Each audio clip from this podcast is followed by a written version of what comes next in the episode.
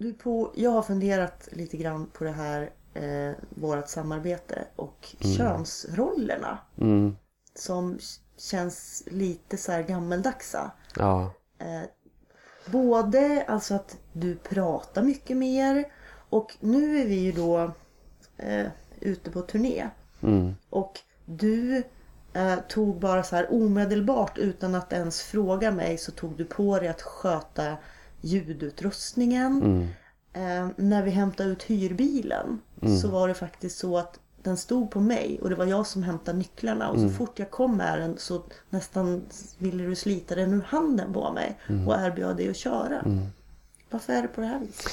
Kan inte du tolka det istället? Det verkar ju som att du liksom har lagt upp för Smash här på något sätt. Vad jag än säger så. Nej, jag är bara lite... Jag tycker bara det är lite int- intressant att det Ja. blir så. Det, jag protesterar ju inte. Nej, Heller, nej så jag vet inte vad jag ska svara på det riktigt. Brukar, br- brukar, du, brukar det vara du som kör? Ja, ja jo, jag, jag är ju en, liksom en kör... Jag kör ju liksom. Ja, absolut. Ja. Ehm, så visst, visst så. jag kan inte säga någonting om det. det men man kan ju alltid förklara sådana här saker med liksom enskildheter. Att ja, eh, det här med tekniken, det var ju någonting som jag ändå kanske ville lära mig fast motvilligt. Och eh, det här med att köra, det var ju att vi skulle till en lunchrestaurang som jag hittade till eh, i utkanten av Kiruna.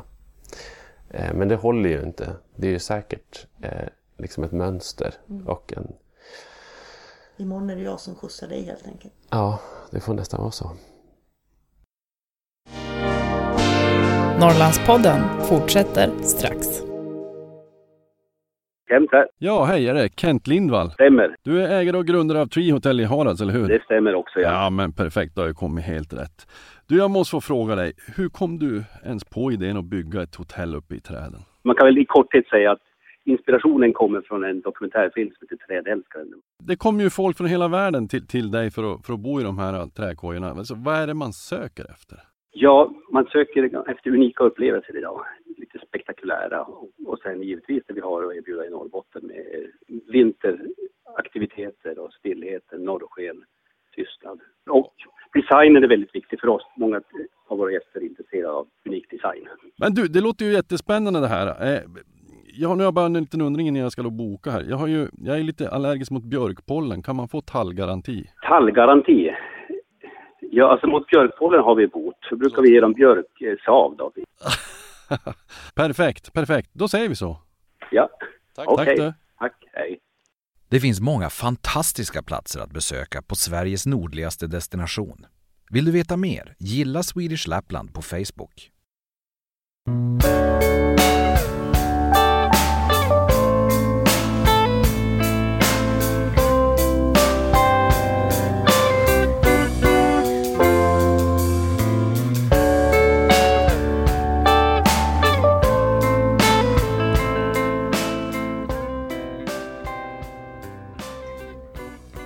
I vanliga fall så brukar vi ju sitta i en studio och spela in den här podden. Men nu är vi faktiskt i Jukkasjärvi. Eh, Kiruna kommun, Lappland, Norrbottens län. Och vi är inte ensamma. Nej, vi har Arne med oss, Arne Berg som är... Vad är det för något? De- Design... Konstnärlig ledare Konstnärlig ledare. kallar vi det. Ja, precis. Här. På ishotellet i Jukkasjärvi som är ett väldigt känt turistmål. Eh, som jag tycker är, som jag själv tycker är otroligt intressant på så otroligt många sätt. Dels de rent uppenbara eh, skälen. Att, att det faktiskt är ett hotell som är byggt av snö och is. Men också därför att det på något sätt eh, liksom pekar ut någon slags alternativ framtid för, för eh, svensk landsbygd och Norrlands inland. Och vad vi ska ta oss till. Liksom. Hur vi ska märkas och, och så. Så det tänkte jag att vi skulle prata lite med dig om. Men, men eh, vet, du, vi har ju träffats en gång tidigare. Ja, vi har ju det. Ja, Ja. Way back when. ja precis. Och det är ju faktiskt, det är faktiskt en lite lustig grej. Och, och, vad var det vi kom fram till? Var det att, vilket år? Vi kom fram till, jag kom fram till att det måste varit vintern 96-97. Var det, ja, det var då. Ja, det kan det ha varit. Ja. Eller, ja. Var, det först, din, var det din första Ja, vinter? första på riktigt för att jag, jag kom hit, jag och min dåvarande kollega så att säga som jobbade med konst och design här var Åke Larsson. Vi kom hit 93 första gången bara av en slump. Vi var uppe och hälsade på i Kiruna. Mm. Och ehm, fick höra talas om att någonting hände ute i Jukkasjärvi. Så vi, vi, vi åkte ut hit och det var första gången som jag med min medhavda kniv skar i is va, och fick en sån känsla för materialet. Att det här är tänk att vara i naturen och stå och skapa ur vatten. För att jag, hade jag hade jobbat med ganska stora uppdrag innan och då hade jag, eh, när jag skissade för att göra skulpturer så skissade jag med frigolit. Och jag tycker det är mest av de mer osensuella materialen att jobba med. Alltså det är antingen gnisslare eller kör man med, med värme och glöd, så att säga, glödtråd, då, då, då förgiftar man luften luktar det och sågar man så blir man elektrisk och blir helt klädd i frigolit. Ja. Man ska gå in och dricka kaffe i köket. Alltså, nej, det var inget, det var inget roligt. Så, så min, min omedelbara tanke att möta isen var att det här materialet, tänk, tänk att föda idéerna eftersom det är förgängligt material. Tänk att vara, alltså, ha den kreativa processen liksom, i sig själv, i nuet, på platsen, i naturen, vid älven. Underbara naturen här med Tornälven och så där rena vattnet och så stå och, och få idéer till. Så min, min, min tanke var ju inte att stanna kvar alls här. Det är inget annat än, än att jag kom upp på vintern och låta mig inspireras och leka, alltså föda idéer här. Och jag började ju med det. Men så, så hur det var nu var så började man tänka liksom, så, ja men det finns man kan hitta på. Jag, och jag och Åke började experimentera med verktyg och vi började ändra kedjor på motorsågar och vi började göra andra typer av isjärn och vi, vi, vi, vi, vi, vi, vi började tillsammans med det här experimenterandet och så, så, och så kom det plötsligt förfrågan här då. Och gänget som fanns här på den tiden när Isotet var väldigt litet, så att säga, att de, de frågade om inte vi kunde engagera oss mera. Så på den vägen blev det och det resulterade ju att då, då för vad nu blir 18 år sedan så, så när vi träffades då, då hade vi börjat, då hade vi gjort ett par stora uppdrag under det året. Dels en eh, filminspelning, en scenografi. Smilla känsla för snö med Wille August och Anna Asp som scenograf och så. Och sen hade vi gjort den största gigget, reklamgigget för Absolut som de någonsin har gjort. Va? För vi hade börjat få kontakt med Absolut. Och då ville de förlägga en, en reklamkampanj här med supermodeller och allting och Herb Ritz som fotograf. Så då jobbade Åke och jag med att göra dem, förverkliga de idéerna och skisserna. Så, det, så då på något vis, det var där vi fastnade och då blev om att ta över så att säga arkitektur och konst och design här. Och så, Hade, ja. du- ha- hade du flyttat hit då? Eller? Nej. det var då du Jag bestämde dig? pendlade sen då. Va? För jag hade ju ateljé och villa i Upps, gamla Uppsala och bodde där och familj och, och så det var väldigt trassligt. Mm. Det var trasslig tid. Men jag, jag vet inte. Det var Ja, jag har nästan drog. sagt så här att det var någon som sa till mig att, eh, att det handlar om, man kan ha, en älskarinna kan vara en älskarinna men, men arbetet kan vara det också. Det kan vara, du kan gå upp så i någonting så att det blir en förälskelse. Och det kan jag ju säga, det var ju väldigt uppenbart den där vintern när jag träffade dig här. Du såg det? Ja men gud. Han var, var- han var förälskad i isen alltså. Ja men alltså det var ju så fantastiskt. Jag minns det ju verkligen som en, som en liksom förtrollad kväll. Jag kom ju hit med Mm. en fotograf som, het, som heter eh, Håkan Elofsson. Och vi skulle göra jobb för Månadsjournalen. Det var ett ganska vagt uppdrag sådär att skildra Kiruna. Och så hamnade vi här och visste nog inte så jättemycket om det. Och så träffade vi dig och Åke och vi fick bo över eran stuga och, och ni bjöd oss på en väldig massa sprit. Och det var... eh, Och vi spelade musik för du var ju väldigt mycket Ja, och så var det minus 30 ute och, och ni var ute och visade vad ni höll på med och sådär. Och ni var, ja, men ni var verkligen upprymda som, som två, jag vet inte vad jag ska säga, men som två barn. Eller som, ja. men Så vi verkligen helt, helt uppslukade där. Och så lyckliga verkligen i, i det där. Så, att, så att det, det gjorde otroligt starkt intryck på mig verkligen. Okej. Det, var, Ja. ja. det gjorde det. Ja. Jag var ju inte med då.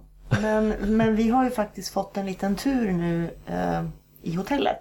Mm. Som ju håller på att smälta ner. Det, det är ju det. Ehm, Det var är häftigt, tycker jag. Ja, det, det var väldigt häftigt. Väldigt, väldigt fascinerande. Alltså ishotellet är ju alltid fascinerande. Och det är ju inte mindre fascinerande nu Nej. när det håller på att rasa ihop. Men jag tänker på det som, som konstnär då. Skulptör. Att kreera någonting som är så förgängligt. Eh, Det var det som lockade dig också då? Ja, och, och, och det är ju det är den vanligaste reaktionen. Och eh, jag tror kanske en del som kommer nya här första gången också har den där känslan för att man jobbar utav bara helsike för att åstadkomma, förverkliga de här visionen eller skisserna. Och sen, eh, och sen vet man att det bara är en tidsfråga. Men där ligger ju fascinationen. Jag tycker det är från älv till älv. Hela den, hela den processen. Då. Och vi har ju ibland nästan börjat manipulera det här genom att försöka så att säga, spara grejer eller någonting sånt. Men, men det är ju det här, vi har ju ett kretslopp. Och, och, och ur det föds ju också den här att, att nytänkandet och att nya, nya idéer och man ser vad som var bra och inte bra. Och, och, så att vi, har, vi har ju sagt så att ja, vi kanske till yttre strukturen ser isotelet ganska lika ut nu för vi har hittat formen för det. Men eh, ingenting ska upprepas. Inte ens när vi nu har 25-årsjubileum skulle vi upprepa någonting. För att det, ska vara, det är bara några ikoner som, som måste finnas. Alltså entrén den är någonting som folk som har sett på TV eller eh, media och så vill de se den entrén och sen vill de se kristallkronorna. Och sen vill de ha isglasen och så. Alltså det är några sådana här saker. Som, men i övrigt så allt annat ska, det ska vara originalidéer precis som, det ska vara lika original som allt annat här. Alltså det ska inte, inte, ingenting ska upprepas. Jag vet faktiskt inte hur mycket våra lyssnare vet om ishotellet. Nej, jag tror ska- att många tänker att ja, det är ett hotell som är byggt av is. Mm. Eh, Och inte har koll på den här konstnärliga delen. Exakt. Att det faktiskt är eh, mer eller mindre, det var så det började till och med. Vad jag förstår. Ja, det att man Eller hade det- någon isskulpturs... Eh, Ja, lite grann. Men mer, snarare var det ju faktiskt måleri. Okej. Alltså konst hängandes Mhm. i i Arctic en Hall som den stor iglo som var En byggd på älven. Ja, Ja. stämmer. Eh, För då har, jag fick höra en historia förra gången jag var här då om att det var några konstnärer som var här. eh, Som inte hade, det fanns ingen rum. Ja, det var ett företag som Ja precis, utan, utan man ville skicka in dem till Kiruna Jo. för att bo. Och de tyckte, nej men vi kan väl bo i iglon. Mm. Just det. Och så, och det, så det är ju det är ofta så saker som Mm. idéer föds. Alltså det kan vara en grundidé och sen ur den utvecklas nästa idé. Det händer någonting och så kommer det, kommer det nya och så växer det hela på. Va? Och så har, så har ishotellet, eh, den utvecklingen har varit sån. Och, Idé varje, och varje år så har man alltså, eh, man låter inte bara konstnärer utan det kan även vara andra kreativa personer. Ja, ju- Arkitekter och typografer. Ja, vi, ja typografer, Ja. arkitekter, street artists, Mm. eh, modedesigners. Alltså kreativa människor som kommer med kreativa idéer. Som får lämna in förslag på design Bara, på... ja, bara snöis. Mm. De- Alltså vi, vi tog bort det här. Vi tog bort det här att kunna använda andra material, tavlor eller skulpturer eller andra material, skyltar eller någonting. Allting skulle lösas till så nära 100% som möjligt skulle lösas av Tornälven. Vi ville, vi ville nå det målet, alltså att jobba med, med det. Så att det är därför vi också, och inte ens använda, få använda färg eller någonting. Det enda färg som finns det är ljuset. Och, och de idéerna var riktigt så här, ska vi säga nästan, ja det var, det var eh, hårda medel mot att liksom få, få det här till att bli den naturprodukten som det är då. Va? Så Och, varje eh, rum är ett, ett konstverk. Ja, sviterna. Vi har ju olika rumskategorier. Vi har inte alla rum som sviter utan vi har olika priskategorier och olika rumskategorier. Men sviterna är ju alla individuellt designade av en eller två konstnärer. Det innebär att det är 45-50 konstnärer här varje år som är i november som kommer. Det är många och de kommer från överallt ifrån. För att vi ska få, vi vill ha, vi vill ha den här, alla ska ha möjlighet att söka. Och nu, nu, nu är vi precis i processen här när vi ska ha jury och utse nästa års konstnärer. Och det är ju jättespännande. Imorgon ska ni börja med Imorgon jury. börjar vi med det, Ja. jajamän. Ja. Ja. Och hur många är det som skickar in då? Det är, det är cirka 120-150, ja, närmare 150 skisser, alltså designförslag till rum. Men det måste vara många återkommande. Då är det väl cirka en... Ja, det är många återkommande. Men vi försöker göra så. Vi försöker hålla en balans på det. Vi, om vi bara skulle ta nya, sådana som inte har varit här. Mm. Och eftersom vi inte söker efter iskonstnärer när vi söker efter kreativa människor så innebär det att vi har ingen aning om var deras tumme sitter i handen. Nej. Och hantera kyla, verktyg allt det här. Så att det kan bli ganska tufft för dem. Men de kommer alltså hit och gör sina Ja. skulpturer och rum Ja. själva? Ja, Oavsett vad de har för bakgrund i Ja. övrigt? Och när är det då? Vilken de tid? kommer runt den 20 november. Så att den processen pågår från 20 november och fram till Lucia ungefär, jul. Då vi har konstnärer. Det är lite överlappande och en del som jobbar med dem. de- Vad säger sviterna försöker vi göra. Nu i, nu i år, eller förra året, så har vi försökt ha dem samtidigt. För det är en sån, jag kan säga, det är en sån, eh, det är sån möte med människor från hela världen, kreativa människor. Så att alla vill uppleva den här mötesplatsen. Om vi börjar sprida ut det under en längre tid så ja, men vi missar ju det här mötet. Ja, visst. Det låter väldigt Det spontant är så en slags låter... kreativ elit. Ja, men, men det låter också spontant låter det väldigt dyrt. Det är rätt. Ja, Det är dyrt för att vi, mm, jag tror, jag tror jag har ju funderat på hur gör vi, hur gör vi om vi inte ska göra det dyrt. Va? Men det finns ju många som frivilligt skulle gå in där och konstskolor och så. Men, men det finns ju också frågor om att, att arvodera, att bara vara schysst, alltså inte bara utnyttja. För att man får, får vara med och skapa på ishotellet och kunna använda sin CV utan att man, vi betalar resa, uppehälle, boende och ett arvode till alla. Och Ja, det, det är väl, jag har ju själv konstnärsbakgrund. Jag sitter i delägare i företaget och tycker att det är schysst att kunna jobba på det sättet. Men det är dyrt för att vi har ju bara den skapelsen finns ju bara i fyra månader. men får ni igen, får ni igen de pengarna känner du? Ja, jag, Liksom? ja jag, känner- jag känner att vi får igen de pengarna. Och jag För det att- måste ju ändå ha varit en diskussion under alla åren. Liksom. Men du säger att du känner att ni får igen de pengarna. Får ni igen pengarna? Det var Alltså, ju ett välvalt ord, eller hur? Nu åkte jag dit. eh, vi får igen de pengarna. Det, det är, vintern är ju, och jag tror att på lång sikt också så att jobba upp det här. Men det är ju det som ni sa här nyss någonting om det här att man känner till ishotellet men man känner inte till konstmanifestationen, den årliga stora konstmanifestationen med 50 konstnärer om vi nu kallar det för eller kreativa människor som jag skulle säga så är det ju en ganska stor grej som händer här varje år. Och jag, jag, nu kan vi inte kalla det något annat än Ice Hotel och Ishotellet. Vi kan inte kalla det för Iskonsthotellet eller äh, Art Hotel. Men det är ju ett, det är ju ett konsthotell. Vi pratar om, det finns ju en företeelse som kallas för Design Hotel. Som alltså, man legitimerar designhotell. Och det finns ju några som kallar sig för Art Hotels också. Men det här är ju ett Art Hotel. Men det är, framförallt så är det ishotellet. Men jag möter många som inte har en aning om när de kommer hit om att var det så här? Nej. Men turisterna som kommer hit då, det är ju, vad, vad ligger det mm, ungefär i, i förhållande svenskar utlänningar? Vad- 70-80 procent utlänningar. Ja. Och det har varit mycket Japan, eller hur? Men det håller Tidigare på... var det mycket Japan. Det har ju ändrat lite genom åren. Eh, vår största enskilda nation det är England. Mm. Och sen så därefter kommer Tyskland, USA, eh, Australien har ökat mycket nu och, och Kina ökar. Och eh, ja, varför vill inte, eller vill, men varför är det så få svenskar? Det är inte få. Jag I- i tycker- jag tycker procent, det är ja, ju procent, ändå- ja. ja. Och sen är det som det sker lite fördelning. Så är december, januari, februari. Då tror jag det är väldigt dominant. Sen mot slutet på säsongen så kanske det är lite mer svenskar.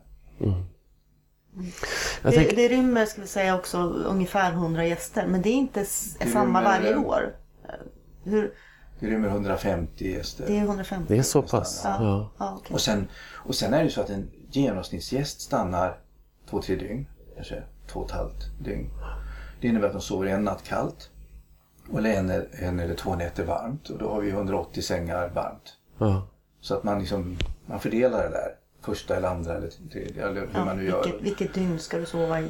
Ja, kallt? jo. En del sover två nätter men det är inte så är det många. För det är ett upplevelseboende. Mm. En del tycker att de so- sover så bra så att de vill skifta och Ja, sova jag, ty- hela jag tiden. tycker ju det. Jag, har ju jag har ju sovit. sovit och jag har nog aldrig sovit så bra. Jag har väldigt svårt att förstå eh, att själva sovandet eh, skulle vara avskräckande. Det är ju lite jobbigt att kliva upp på morgonen. Att Jo. krypa ur den här varma sovsäcken. Det är ju ett, det är lite som att bada kallbad. Mm. men, men, men annars.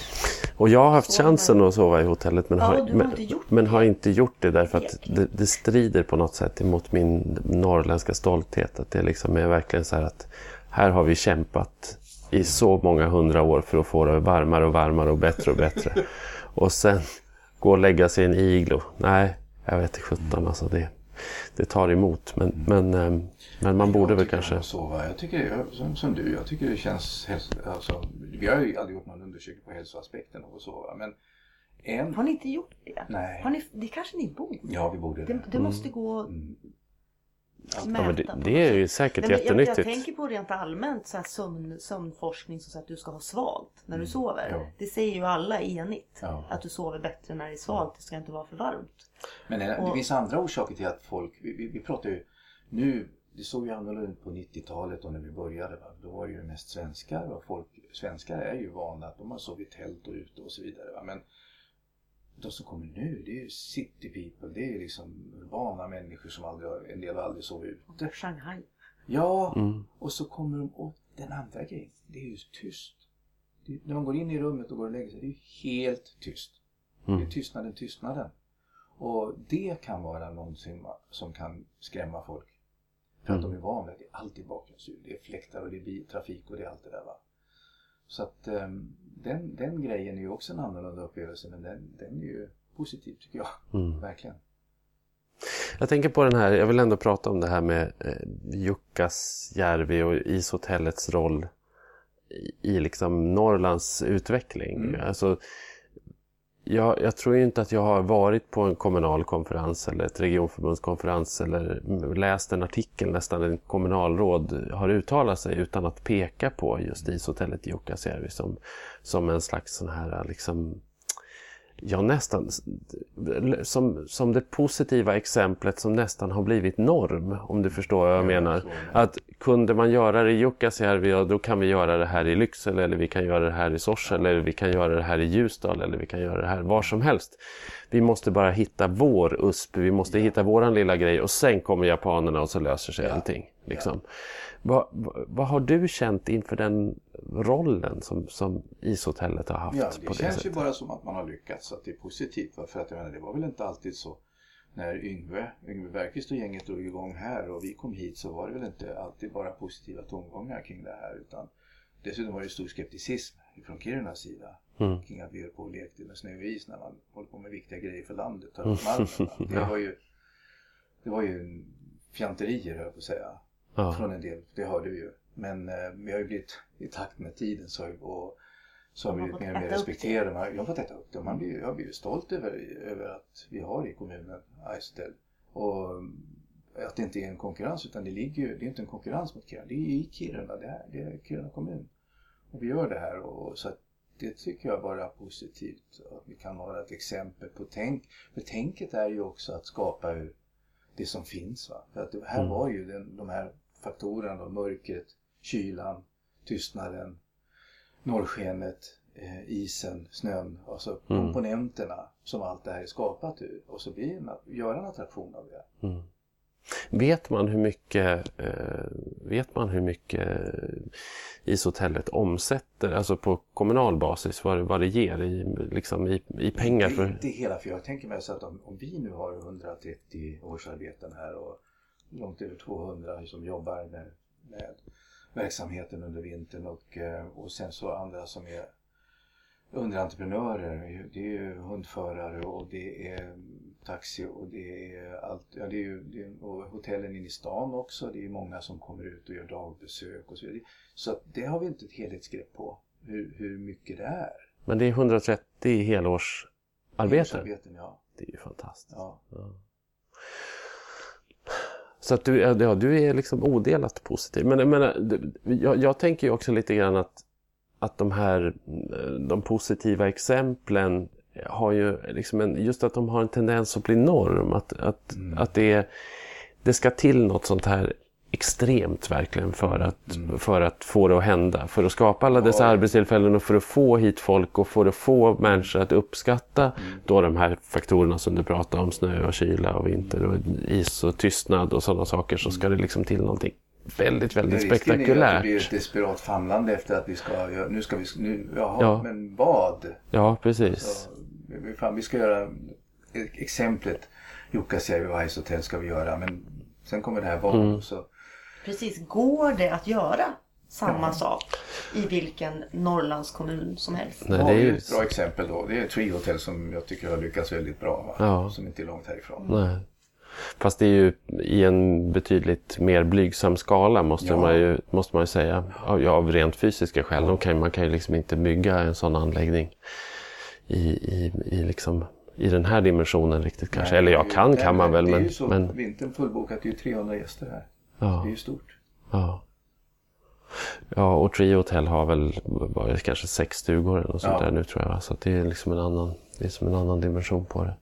Men visst, absolut. Ja, det, är, det är ju återigen en sån där grej som... som men, men det krävs ju också... Det krävs ju så enormt mycket för att lyckas. Och, och liksom sådär komma ut på en marknad och, och så. Mm, det gör det. Ja. Och sen, sen men det, det jag tycker är viktigt är att tänka på vad gör vi sen? Alltså, jag, jag, Okej, jag ser ju det här men vi, blir tillfrågade vad, vad är nytt? Vad är nytt? Ja, jag säger men det är ju konsten är ju ny hela tiden. För mig så är det ju det som och att hela tiden försöka göra det bättre, det vi gör. Alltså, och inspirationen kommer ju genom alla de här människorna som kommer hit. Jag tycker det är både de, alltså då konstnärerna och de som jag bygger och gästerna, responsen. Det är där, där föds ju tankar och idéer också för oss. Det är, väl, det är väl också det som jag tänker kan vara svårt att kopiera.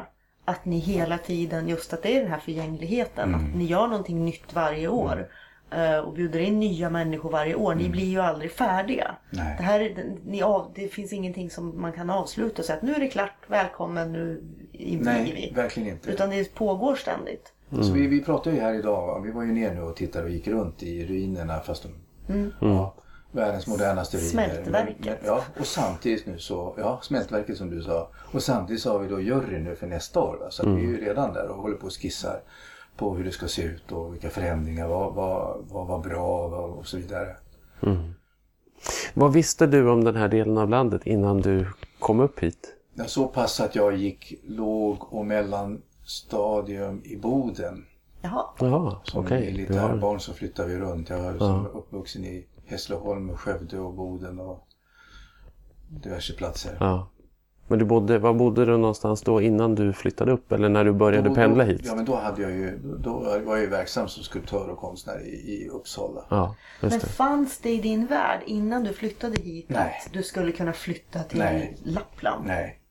Fast den bästa historien egentligen kring det, det är faktiskt att jag är, jag är nog en 8-10 år någonting och eh, mina föräldrar är på någon resa. Och eh, jag får vara hos min morbror som jag alltid beundrade väldigt mycket. Han var lite av en eremit, han var flygare, han var flugfiskare, han var en tuffing. Och han hette Arne, jag fick mitt namn efter honom. Och så jag fick bo hos honom i hans stocktimmerstuga vid Tidan i Västergötland. Han arrenderade en del av Tidan där och fiskade, flugfiskade och han lärde mig smyga på fiskarna och allt och sånt där. Och så satt han där och rökte pipa vid lägerelden vid stranden och så på kvällen och jag satt och tittade storrök där och så. Så sen hör Arne, säger han du, vet du, det här, det bästa i livet är om man kan få bo vid rent vatten, vid en å eller en älv där man kan dricka vattnet och där man kan fiska. Och jag, jag, det, jag glömmer det aldrig. va, Så att det satte sig hos mig. Och jag hade ingen aning om att... Att För det någonstans var det där jag landade nu. va, För nu har jag min stuga, eller mitt hus, vid stranden. Av Tornälven. En av de finaste älvarna som finns. Och så den är oreglerad. Den är, vattnet är rent, jag kan dricka det. Och jag kan fiska från stranden. Mm. Så på något sätt så... Och samtidigt så har jag min, då min utkomst och mitt liv och jag korsar älven när jag åker till jobbet. Och, Mm. så det är ett liv med...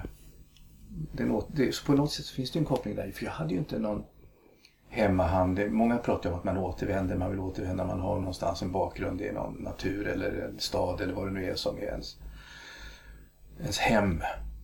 Men det har ju inte jag känt. Du kände inte så för din morbrors eller farbrors stuga heller? Nej men det var ju bara tillfälligt och det var ju, och det var ju som vi pendlade runt och vi bodde i Mellanöstern ett tag och vi bodde i, och vi hade en sommarstuga och hit och dit och Boden och Ja, så att inte har jag känt att någonting är riktigt, riktigt hemma. Utan det har ju... Jag, jag, jag, jag, jag, går, jag har nog gått på det där om jag hittar en plats där, wherever I lay my hat och så vidare. Men att jag trivs med människor och omgivning och vad det nu är för någonting. Och det gjorde jag ju här. Så att jag blev ja naturligtvis, jag blev kvar här. Ja. Försökte du få hit en familj? Diskussionen var ju där i början men eh, det blev inte så. Nej. Nej. Mm. Nej, det är väl inte för alla kanske. Nej, Nej. nej. Jukkasjärvi eh, kan, kan man ju bara nämna var ju innan Kiruna stad började byggas. Eh, när man hittade malmen. Så var det ju Jukkasjärvi som var så att säga centrum i, i den här delen Just det. av landet. Eh, det Ja, det, var här det, fanns, det var här det fanns en bofast befolkning Precis. eh, egentligen. Precis, och det är också... Ja, förutom samerna då. Och fortfarande, alltså kyrkan, det heter ju fortfarande Jukkasjärvi församling. Ja, visst. Eh, även i Kiruna och sådär. Mm. Och sen så byggdes Kiruna och då blev det då blev Jukkasjärvi lite glömt sådär. Mm. Vad har ishotellet betytt för Jukkasjärvi som plats? Ja, förmodligen mycket. Det är många, så många jobb, bor ju här och jobbar här. Och eh, Är det många som flyttar hit? ja, alltså det är ju, det, du, du får inte tag i någon boende här. Det är jättesvårt. Mm. Och vi, vi, vi, vi, och vi måste ju ta in många säsongsanställda.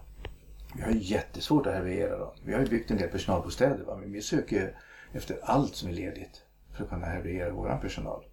Mm. Det, är, det är fullt i Jukkasjärvi. Det kan jag säga. Är det dyrt?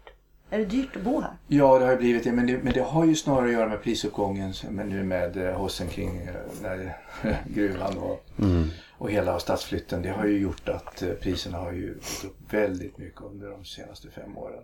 Det är ju fortfarande så. Eh, Är det inte svårt också att rekrytera personal med tanke Jo. på lönenivåerna i, i andra branscher här? Jättesvårt för det, men det är ju servicebranschen och vet ju lönerna ligger helt annorlunda och eftersom, eftersom LKAB kunde erbjuda helt andra löner och där har ju lönespiralen gått iväg så pass så att om man är 19 år och slutar skolan och så vidare så finns det ingen anledning att flytta härifrån utan man får ju tjäna mycket mer här än vad man gör någon annanstans om man jobbar inom den sektorn. Mm. Men därför så, när vi hade ju mycket mer personal ifrån Kiruna och då har de boende, de har bil och så vidare. Men nu får vi ta mycket mer så att säga, personal söderifrån. Som ni inte, måste... kan, Nej. inte kan regionen eller eh, någonting om det här utan måste, man måste ju så här utbilda dem att Mm. kunna, om det ska vara guider till exempel va, och, och kunna ha helhetssynen eller synen på det här, allt det här om Jukkasjärvi och, och, um, och alltså området och ishotellet och alltihopa. Det är mycket som ska in på kort tid för att man ska kunna vara en bra guide också. Tala om. Är det många som söker? När ni, när ni söker efter er säsongspersonal sådär, är det många som vill hit? Jag tror att det är det. Jag tror att det är för jag tror att det är många som är nyfikna. Jag håller inte på med det Nej, men eh, nej. så är det nog. Tror du att folk som kommer hit då blir intresserade av den här delen av Sverige? Eller, eller, tror, du att, Ja. eller tror du att de besöker en, ett spektakulärt, en spektakulär destination eller turistmål i första hand? Liksom? I första hand är det nog väldigt många som gör det och sen om man är 19-20 och så, så gör man det här och så gör man en säsong. En del blir kvar, gör flera säsonger och en del blir kvar. Mm. Och det gäller ju även, jag vet ju alltså konstnärer som vill göra som jag gjorde, Ja. bosätta sig här för att de, ja, de blir, de blir, de blir bergtagna av, isbergstagna av, av, eh, Mm. av naturen och platsen och allt det här. Det, ju, det beror på intressen va? men, men här finns ju fantastiska möjligheter. Mm. Ja, häftigt. Ja, Vi- ja om man tänker om man pratar om urbaniseringen så finns det ju liksom om det finns, om det finns utkomstmöjligheter. Möjligheter att leva och jobba. Mm. Det är ju det det handlar om. Mm. Fast det, ja, där tänker jag också att det här också att ishotellet som destination och som upplevelse också fram, framgången för ishotellet hänger också ihop med urbaniseringen på det sättet att ishotellet står för någonting som den urbaniserade människan vill ha väldigt mycket. Att, att, ja, men att det är som en slags, alltså ju mer människor lever i staden och ju mindre kopplingar de har till, till landsbygden. För, menar, det var ju inte länge sedan man sa så här att alla alla svenskar minns sina barndoms hölass och sådana här saker. Kunde man säga liksom på, på, in på 80-talet eller 90-talet kunde man säga. Och idag är det ingen som har koppling eller få som har, ens har släktingar på landet och sånt där. Och då tror jag att den här typen av, av upplevelser svarar då mot den urbana människans behov av, av någonting helt annat. Någon, nästan som en spegelbild eller en motpol eller något sånt där kanske. Eh, t- tänker jag att... Så att det, det tror jag också. Ja, Säkert. så att, så att eh, jag, har- jag har ju liksom svårt att se kopplingen eller, alltså, eller hur det här... Jag, jag tror säkert för personalen och konstnärerna och sånt där som liksom får en annan ingång. Men jag tror ju inte att den här typen av upplevelser lockar urbana människor att bo på landet på riktigt utan det är snarare så att man, uppleva det. ja, att man upplever det här, liksom det här spektakulära som en slags engångsföreteelse eller någonting som är så. så att Turist, ja. Turistbranschen, upplevelsebranschen, den har ju, om vi, om vi pratar om, vi tänker bara på de här åren sen du var här så har ju den ändrats väldigt mycket. ja, gud ja. Överallt och i Sverige. ja. Den är nästan fördubblad och, och, och det man, man, man tog inte turistbranschen på allvar för 20 år sedan. Men man såg det inte som man såg det inte som betydelsefullt för BNP ens liksom, på det sättet som man nu ser det. För nu vet man hur mycket det omsätter. Alltså Norrbotten, Nej. Norrbottens län som vi är i nu eh, har ju turistbranschen, eh, alltså i lokalt ekonomiskt hänseende så är ju turistbranschen viktigare faktiskt än skogen och, och, och vattnet och gruvorna eh, när det gäller lokal skattebas. Eh, det var Det är, tydligen någon, ju- det är fantastiskt. Alltså det var tydligen bara här om året som jag var- borde, jag borde hitta den källan innan jag liksom sitter här och babblar om det givetvis. Mm. Ja, ja. Men, men eh, ja, ja det, det ska tydligen vara så. Hör du Arne, tusen tack för att vi fick Ja, komma hit och Ja. tack för kaffet. Och, Ja, och, eh, vad starkt. ja, ja, det var, det var starkt och gott. Jag har ju tyvärr inte lämmelkaffe men det var gott ändå. Ja, eller hur? Tack. Tack så mycket. Tack. Norrlandspodden fortsätter strax. Isotel och David? Ja, är det David Lind, Ice Hotel? Ja, det är. Ja men perfekt. Du, jag tänkte höra, på sommaren, har ni kvar is i kylrummen då? Absolut. Eh, vi behöver ju lagra is för att kunna bygga nästa års Isotel. Så att eh, vi brukar ha några tusen ton faktiskt. Tusen ton. Men du, om jag vill komma upp i sommar och kyla ner mig lite, då kan jag göra det hos er då? Absolut. Och dricka isdrink och allt det där. Det kan vi erbjuda hela sommaren. Ja men perfekt. Du, då, då tar jag med mig toppeluvan och kommer upp. Kanon. Välkommen. Ja, tack tack. Hej! Alla våra rum har inte smält bort. Vill du veta mer om sommarboende på Ice Hotel Jukkasjärvi? Gå in på icehotel.se.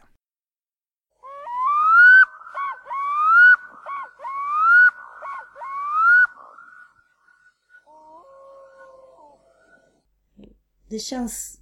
Det, det var inte riktigt planerat men det här avsnittet av podden eh, är väldigt inriktat på konst och arkitektur. Mm. Eh, vi är ju i Jukkasjärvi nu eh, som ju hör till Kiruna kommun och Kiruna stad. Mm. Eh, vi kan ju börja med att säga att den byggdes eller grundades år 1900. Mm. Då, och då byggde man upp staden kring gruvan. Mm. Och det är drygt 100 år sedan. Mm. Och nu så eh, sedan många år har man då planerat att flytta hela Kiruna stad Mm. eh, för att gruvan ska expandera. Mm. Det låter ju, man måste ju förklara den här, eh, alltså stadsflytten låter ju lite som att man lyfter upp hus och flyttar dem. Äh, man river dem. Man river och så bygger en ny. ja, bygger en ny Ja, stad. ja. Fast man ska ju flytta, vi, vi har ju verkligen gått till botten med det här idag. Vi Ja, har ju absolut. haft som en, som en studiedag måste man säga i, i Kiruna stadsflytt och Mm. Sightseeat runt och, och besökt arkitektkontor och eh, stadshuset Ja, och utställningar. Och, ja. ja. Eh, ja, Det är ju djupt fascinerande verkligen tycker jag. det är väldigt fascinerande. Ja. Eh, Ja, det vi kan säga är väl att eh, det finns några, var det, drygt 20 stycken byggnader som anses ha ett extra högt kulturellt värde som ska flyttas. Och de ska placeras ut ett i varje kvarter så att det var ett, ett hus ska Mm. Varje vara gammalt. kvarter ska ha någonting som ger känslan av det gamla Kiruna. Ja, Och dit hör då bland annat eh, såklart Kiruna kyrka. Ja. Som för övrigt blev framröstad till Sveriges vackraste byggnad någon gång på 50-talet. Alltså det var då? Jag trodde det var liksom... Nej, det var på 50-talet. Ja. Den byggdes eh, runt 1910. Mm. Den är ju speciell. Den är ju byggd lite som en, som en lappkåta är det ju tänkt då. Mm. Som är Eh, stor. Ja. Och skänktes till Kiruna stad av LKABs patriark disponent Lundbom. Eh, Den och- och hans po-. Ja, och hans polare prins Eugen gjorde altartavlan. Den är ju nästan lite kitschig idag den där kyrkan på något konstigt sätt. Med den där brunbetsade liksom interiören. Och, Den är väldigt murrig. ja, Eh, verkligen. Det är kanske inte så här... Det är inte ljust och fräscht liksom på det sättet som, man, nej. som folk vill ha det Men idag. altartavlan är ljus och fräsch. Mm. Men Kiruna, alltså, det är ju en så fascinerande miljö tycker jag. Liksom, och, och det här också med, med den här grundläggande problematiken liksom, med näringen, malmen som föder staden och äter upp staden samtidigt. Och äter upp förutsättningarna för staden och göder förut, liksom skapar förutsättningarna för staden. Och, och som hela den problematiken som man måste hantera. Eh, och som man nu försöker hantera då med den här stadsflytten som det ju verkar ha gått troll i verkligen. Alltså vi har ju fått höra rätt oroväckande liksom, bland historier idag. så fick vi, fick vi faktiskt idag veta att eh, den här platsen då som man nu har bestämt att här ska Ja, efter mycket Kiruna- om och men. Ja, Mm. verkligen. Många turer har det varit. Eh, och så har man då valt en, en plats eh, där man har börjat bygga. Man har Mm. bland annat lagt grunden till det nya stadshuset Mm, eh, som, som ska byggas och det ska vara klart om ett par år. Och ehm, det finns alltså tydligen malm på under, den här platsen. under, ja. Vilket Mm, då skulle betyda att om hundra år igen, mm, eh, när då faktiskt tanken är att den här nya Kiruna ska vara färdigställt. Mm. Det är alltså det är ett projekt som, jag tror att perspektivet är 85 år. mm, Så år 2100 ska Mm. nya Kiruna vara klart. Och då kan det vara så att man vill åt malmen under nya Kiruna. ja. Dels det och sen har man ju då också då valt att inte bygga staden på ett höjdläge eh, vid berget Luossavaara som är tömt på malm sedan länge eh, och med en väldigt vacker utsikt och där det dessutom är mildare i, i höjdläge och istället valt att bygga den nya staden I ett träsk. i ett träsk på en blötmyr in vid stadens soptipp och Ja, flygplats. där det sägs att marken också är förgiftad. Ja, Ja, så att det, det är liksom det är så himla märkligt. Och sen, alltså, och sen så kan man ju då till det räkna då att, att vi har en situation nu där jag menar, för, för det var ju så här att efter, vi har ju haft ett antal stora bankkriser de senaste åren och vid varje bankkris så har råvarupriserna börjat stiga och särskilt efter den stora bankkrisen 2008 så vändes ju då liksom eh, finansinstituten och investerarnas håg mot fasta råvaror istället för liksom papper som man hade hållit på att investera. Och det där påverkade järnmalmspriset jättemycket så att järnmalmspriset som hade legat stabilt kring 40 dollar per ton i liksom eh, årtionden började helt plötsligt stiga och kring 2012 så pikade järnmalmspriset på jag tror att det var 190 dollar per ton. Och det var ju då man startade gruvan i Pajala, den här gruvan som nu har konkursat och sådär. Och det var ju då också det talades om den här nya gruvboomen i, i Norrbotten och Västerbotten. Och sen dess har ju järnmalmspriset dykt från den här toppnoteringen och sjunkit och sjunkit och sjunkit och är nu nere kring 50 dollar per ton. Och ganska snart om det sjunker så närmar man sig den punkten då det inte ens är lönsamt för LKAB att bryta malmen. och om det händer så är frågan hur det blir med den här nya Kiruna. Mm. Och, och det, som är, det som är intressant eh, ur ett så här vanligt folkperspektiv här det är att tänka hur Kirunaborna idag förhåller sig. Eh, och hur, hur man till exempel tänker, ska vi bygga ut villan? Nej, för den kanske ska rivas om några år och vi ska flytta till nya Kiruna. Så man skjuter upp så att säga projekt, utbyggnader, renoveringar, restaureringar.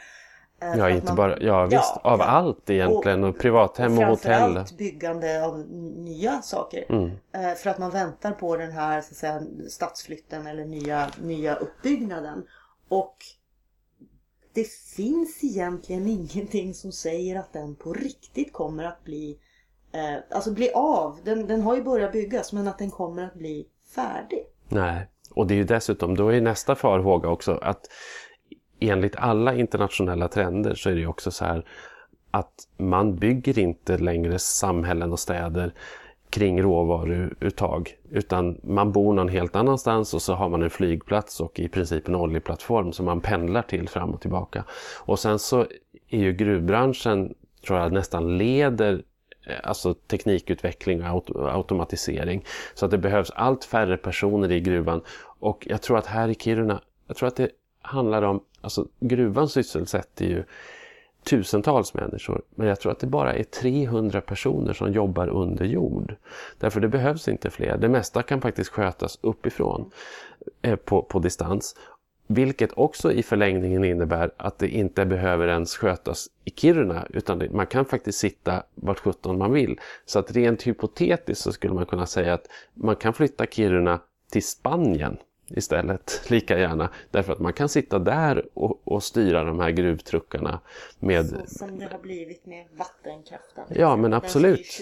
på distans. Ja, så att, och, Men, och, men samtidigt känns det som, så upplever jag ändå att det finns någon slags eh, framtidshopp och tro och Mm. att Kiruna ändå är, alltså att, att det är hett på något sätt. ja, Att det finns någon sån här modernitet.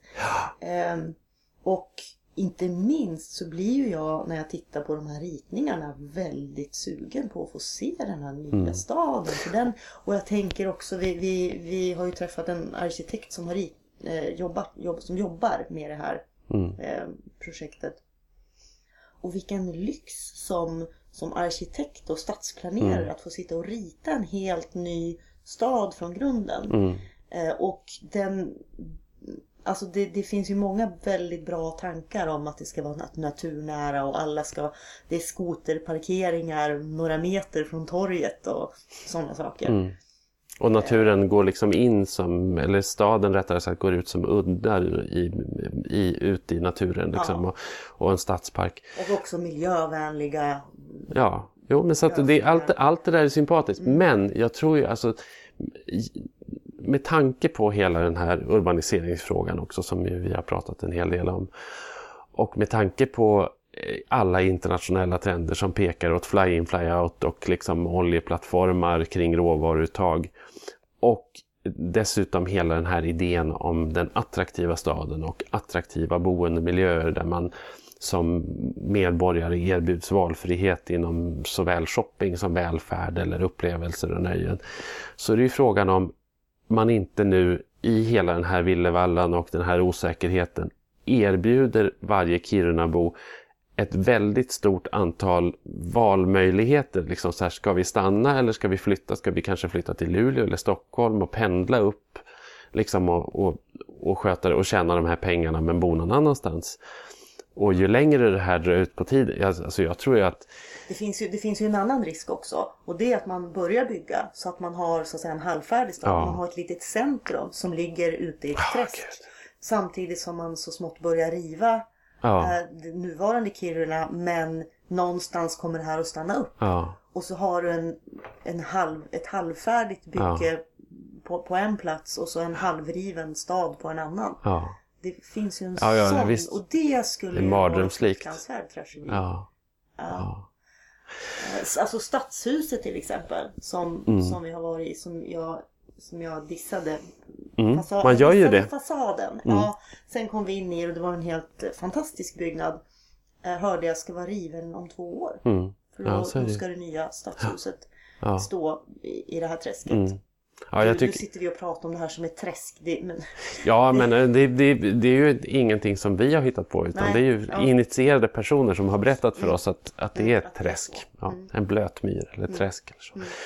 Stadshuset älskar jag också och jag måste också erkänna att jag hade varit i Kiruna kanske åtta gånger innan jag ens gick in i Stadshuset. Därför att utifrån så ser det ju bara ut som en tegellåda. Liksom. Men när man kommer in så öppnas det ju ett gigantiskt atrium och det är jättefint ljus och det är så fint gestaltat Fina nästan. material Fina material. Men, men jag tycker också om det här med liksom den här hur öppet det är och att kontorsrummen då ligger i utkanten av det här atriumet med, med liksom tillgång till både insidan och utsidan. Och, och sen när man tänker på eh, att det faktiskt är också historisk mark, eh, om vi pratar liksom om svensk demokrati och svensk arbetarrörelse och, och sådär. Det, var ju, det var ju där man hade också stora eh, gruvan ja, möten då för, ja det är nästan precis eh, vad, vad, ja, den 17, 45 år sedan som den här gruvstrejken ägde rum. Så att det är alltså spännande, otroligt spännande miljö. Jag kom en spontan fråga som jag fick nu som man ju säkert kan ta reda på men som jag inte har tagit reda på är varför man börjar riva innan det nya är färdigställt. Ja men alltså dels har det väl med, dels har det med säkerhet att göra. Det finns ju redan delar av stan som man har stängt av och evakuerat eh, därför att det är sprickbildningar och det är farligt. Men sen är det ju, man ska ju in under stan och, och bryta malm. Men, men det, är, det är väldigt nära förestående då. Alltså. Ja, visst absolut. Det, är- det är väl någonting som kommer nu. Liksom.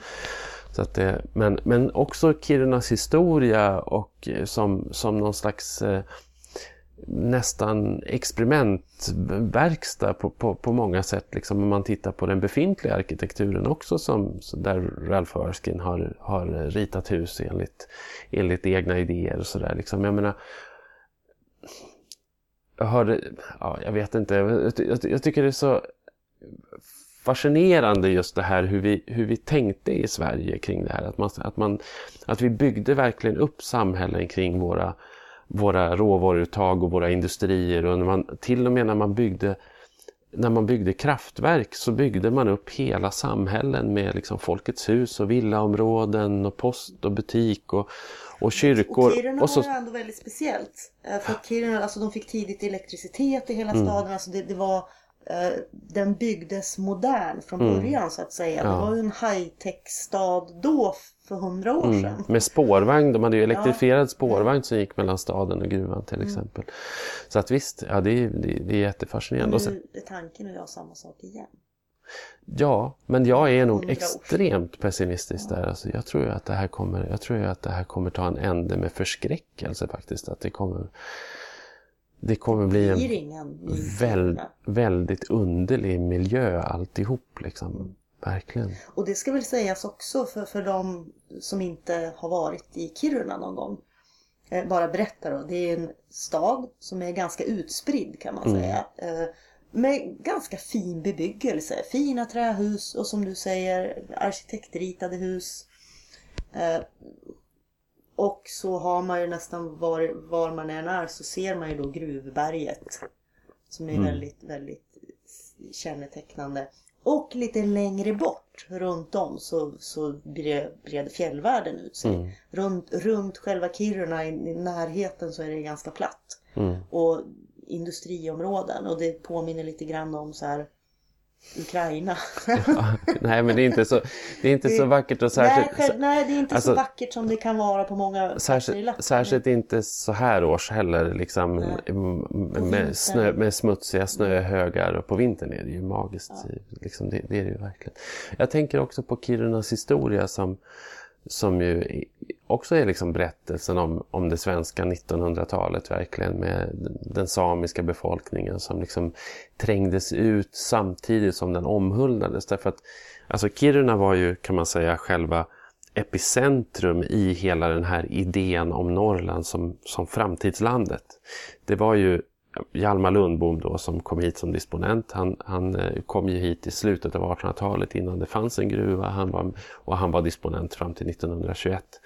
Och han var ju kompis med dåtidens stora liksom, konstnärer och författare. Och som, Kultureliten. kultureliten som flockades här. Och alla var ju också väldigt fascinerade av den samiska befolkningen som då liksom verkligen betraktades som ursprunglig.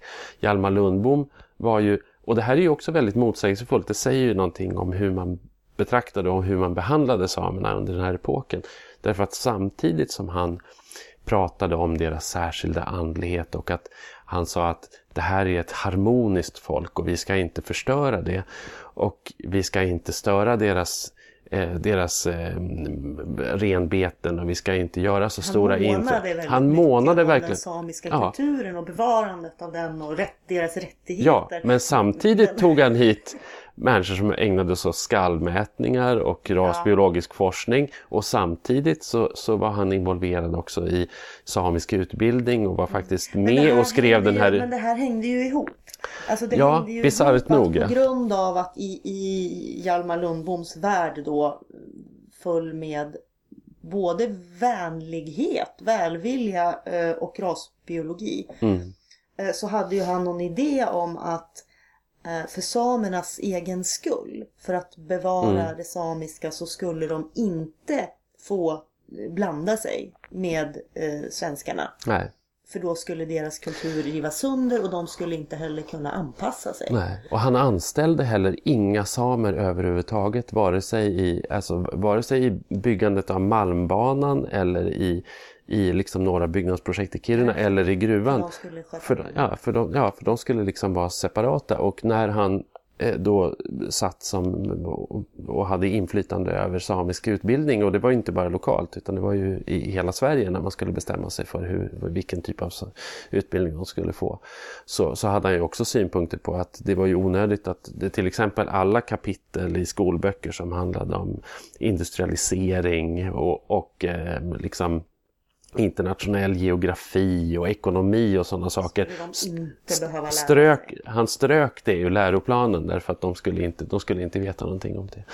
Utan istället så, så lyfter man in eh, kapitel om renars eh, biologi. Det, Liksom. det är också intressant, eh, tycker jag, alltså Hjalmar Lundbom verkar vara en otroligt fascinerande person. Mm. Och att, att en enda människa faktiskt ensam hade sån otroligt stor makt Mm. över så många människor. Han var ju lite grann som kung, alltså kungen av Lappland. Ja. Han hade pengar, men han skänkte, han, han, bland annat, han stod ju också för till exempel uppbyggnaden av, av Kiruna. Mm. Och väldigt mycket hans, i- var det hans personliga intressen. Mm. Ja, visst, Som han- avgjorde vad, Ja, gud, vad, vad som faktiskt gjordes och inte Ja, i. och det, och det här är ju också en speciell, alltså Kiruna kommun och Kiruna stad är ju speciellt också på det sättet att det är ju LKAB som äger merparten av, av marken till exempel. Det här träsket Alltså, bland annat. ja, det här som träsket. Som det verkar. Ja. Ja, så att, så att eh, alltså det maktförhållandet mellan, mellan disponent Lundbom och hans efterföljare och kommunen har ju alltid också varit liksom rätt ojämnt eh, om man säger så. Jag menar, Märkligt förhållande. Ja. Och, och, och så ska vi också säga LKAB är ju ett statligt bolag. Så att Mm. staten äger LKAB, LKAB äger Kiruna. Ja, jo, jo så är det ju. Och de, de enorma rikedomar som det här bolaget har, har genererat för, för den svenska statskassan under de här då drygt hundra åren som det har varit aktiv. Det, det är liksom, eh, ja, det, Sverige, nej, det finns jag tror, jag vet inte ens om det finns en siffra för det, det kanske inte ens går att räkna fram liksom, vilken betydelse det här bolaget har haft och fortfarande har givetvis. Så att jag menar, det, det, man vet inte var man ska börja och sluta liksom, i, den, i den diskussionen. Och med tanke på det så kan jag också tycka liksom att ja men staten kanske borde bestämma sig liksom också så här. Ant- Antingen har vi en stad där eller också har vi en stad där. Och det kanske inte ska vara så himla avhängigt av, av malmpriser och internationella trender och, och sådana saker. Utan, utan det kan väl liksom kan vi köra på? Men ska Liksom. man ha en stad måste ju folk vilja bo där. Det måste ju finnas någon, alltså, det måste ju finnas någon anledning att bo i en stad. Att vi, för att man ska vilja leva där. Ja, alltså det finns ju arbetstillfällen. Och, och det, jag menar, det är ju ett av, jag menar, det är ju också ett av Kirunas problem nu. är ju liksom att, att eh, färre och färre ska man väl säga av de som är årsanställda i Kiruna vill bo här. Vi har en inpendling till Kiruna på, på ungefär 2000 personer som inte är bosatta här. Kiruna kommun tror jag räknar med att de förlorar i snitt 90 miljoner kronor om året i skatteintäkter på att de har de här 2000 personerna som är skrivna och betalar skatt någon annanstans. Samtidigt som eh, Kiruna ändå är en, en välbevarad, har, har en välbevarad befolkningsmängd jämfört med många andra norrländska städer. Bättre men... Bostadsmarknaden är het. Vi pratade just med Arne här om Jukkasjärvi. Fast det är ju snarare ett problem. Alltså, alltså, det, är ju, det ligger ju också Kiruna i fatet. Att, vi har, att det är en otroligt uppdriven kostnadsnivå. Att, att det liksom har nästan, Kiruna har nästan samma problem som Londons innerstad. Men det beror, det att, på, det beror ju på tillgång och efterfrågan. Och efterfrågan beror ju på att folk ändå kommer hit och men, vara här. Jo, fast det är ju också en ondskefull spiral som handlar om att man, ursäkta då, har släppt kapitalismen fri. Och liksom... Titta inte på mig sådär. Men... Jag tittar precis nu. Nej men alltså, alltså, faktum är att kommunen har svårt att rekrytera till exempel barnomsorgspersonal och sådana saker därför att barnomsorgspersonal kan få jobb i gruvan och tjäna mycket mera pengar. Och, och, och, det blir en väldigt uppvriden kostnadsnivå. Och samtidigt så är det så att ska du som familj slå ner eh, liksom rotpålarna i, i Kiruna och köpa dig en bostad så måste du konkurrera med Men... Med, vänta, så måste du konkurrera med firmor från Sydsverige som är aktiva här som underentreprenörer åt LKAB och som köper upp alla villor de kan och gör om dem till liksom någon slags eh, mancamps åt, åt, åt sina anställda som är här och jobbar veckovis. Och, och, vilket gör att villapriserna stiger jättemycket. Och det blir jättedyrt att bygga också därför att lönerna i byggsektorn stiger på grund av lönerna i, i gruvsektorn. Så att det, är, det är liksom ett svårt och ohållbart läge på det, på det, på det sättet. Liksom. Vad tror du kommer att hända då? Vad är din, vad är din prognos, Kiruna, om tio år? Ja, då har man börjat bygga någonting och så har man kommit av sig.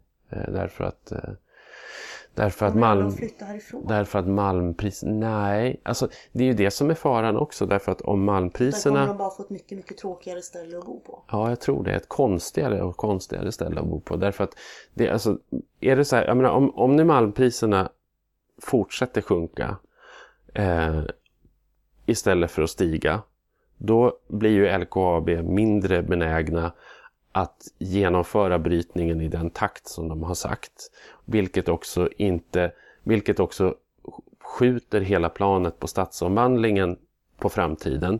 Vilket gör att hela stan hamnar i limbo och mer av de äldre delarna blir kvar längre fast de kommer inte underhållas och mindre kommer att byggas. Och, du, ja, och, och det blir... den här planen ja. bygger ju på att LKAB drar in eh, en väldig massa ja. pengar. Ja, och då får vi kanske en, en, liknande situation som den som har funnits i Malmberget egentligen. Så, ja. Jag tänkte, jag tänkte bara eh, en parallell här. Att, att, att, eh, apropå maktförhållanden och vem som styr och sådär. Att mm. redan 1900 så var det LKAB, alltså då var det Hjalmar. Mm. som på något sätt var generös och såg till att Kirunaborna mm. fick det de behövde. Och, och det är fortfarande på något sätt så att bor man i Kiruna vad man än gör. Man behöver inte mm. ha med gruvan, alltså jobba på gruvan eller ha någon anknytning till den alls. Så är man väldigt, väldigt beroende av LKABs väl och ve på något sätt. Mm. Det är LKAB som ska bygga den här nya staden. Eh, det är LKABs mark. Det är LKAB som styr och får LKAB för sig att inte göra det så blir det inte. Nej. Visst. Det är ju, det är ju väldigt märkligt för att vara ja. en, en svensk kommun. Ja, ja visst. Ett, ett bolag har ja, den ja. enorma makten. Ja. Men, alltså... och, och, inte, bara, inte bara makten att bestämma utan även så att säga eh, det är de som gör. Mm. Men jag tycker också att det där sätter ju liksom också fokus på hela den norrländska problematiken. För det är ju Alltså det är ju problematiken för stora delar av Norrlands inland ser ju ut på det sättet. Det är bara det att de strukturerna kanske inte är lika synliga på andra håll. Jag menar, i, i, åker man en bit söderut härifrån så hamnar man i Gällivare och, och, där är det ju också e-, ett liknande förhållningssätt fast där är det ju Boliden som är... Nej vänta, är det, nej det är LKAB där också va? I Gällivare? Ja, ja, för guds skull. Ja, Gällivare i Malmberget. Ja men det är LKAB. Mm. Eh, och, jag menar, alltså det är jätteintressant för Gällivare går ju också jättebra. Gällivare går som tåget. Eh, men de hamnar på jumboplats i Svenskt Näringslivs eh, kommunranking. Trots att de går som tåget. De är jättearga över det där. Och det beror på att de är så otroligt utsatta för ett bolags godtycke. Och, och det betraktas då som en så stor svaghet. Så trots att skattebasen är bra, trots att tillväxten är bra, trots att du inte har liksom ett tapp, trots att du har starka branscher så är det ändå liksom så, eh, som en monokultur och det gör att det, att det är väldigt känsligt. Och det där går ju igen i många norrländska orter där du liksom har, har, är beroende av, av en stor arbetsgivare Jo, men är- eller en men bransch. det är ändå en annan sak att vara beroende av en arbetsgivare eller en bransch. Här tänker jag mer på de, alltså, de konkreta så att säga, förbättringar eller försämringar i stads, stadsmiljön till exempel. Som är så oavhängigt. Mm. Eh, bolaget i det här fallet. Det är ju inte Kiruna kommun som sitter och säger att åh, nu ska vi bygga eh, en ny stad. Alltså de är ju självklart inblandade men det är ju eh, extremt intimt Mm. eh, samarbete med LKAB. Mm. Tycker du om Kiruna då? Ja, alltså jag... Eh, det där är en jättesvår fråga för att jag är ju... Eh, jag tycker ju om Lappland. Alltså jag är ju i Lappland, jag är ju hemma sådär. Och det... Eh, det är faktiskt så speciellt så jag kan nästan inte prata om det. Du vet, nej men jag vet inte om du, om, du, om du förstår vad jag menar. Men jag är ganska dålig på att uttrycka sådana här känslor som blir väldigt, väldigt stora. Som fyller upp en. Så här. Det är så Jag, pass? ja, jag ska inte ens försöka. Eh, men det kan jag känna här. Och det beror väl inte på liksom att jag tycker specifikt om Kiruna eller hur, men det är att jag är i Lappland. Mm. Det är fjällen där borta och det är älven här nere och det är, ja. Tycker du att folk ska åka hit? Ja absolut. Ja. Absolut. Det är en plats som varje svensk ju- bör det se. jag- Ja absolut och det har, jag ju sagt, det har vi sagt förut när vi Mm. pratar om turism och sådär att, att eh, det är väldigt, väldigt underskattat att åka hit och semestra eller bara Mm. Eh, Och det är ju jättefina omgivningar. Ja. Fortsätter man uppåt eh, och åker längs Torneträsk och upp till liksom norska gränsen och, och sådär. Det är ju spektakulära miljöer. Det är ja. ju jättehäftigt. Jag glömmer aldrig första gången jag gjorde den resan heller. Det var sommaren 92 eller något sånt där tror jag. Jag bodde i Luleå. Jag jobbade på, på Sveriges Radio i, i Luleå. Och hade en gammal Amazon. Och när jag fick en, en, ledighet. Börjar snyfta. Jag fick en ledighet där under den där sommaren och då eh, tog, gjorde jag den där resan och åkte och, och upp och eh, längs Narvik. ja, till Narvik åkte jag och vände. Och det var, det var fantastiskt. Amazonen höll hela vägen.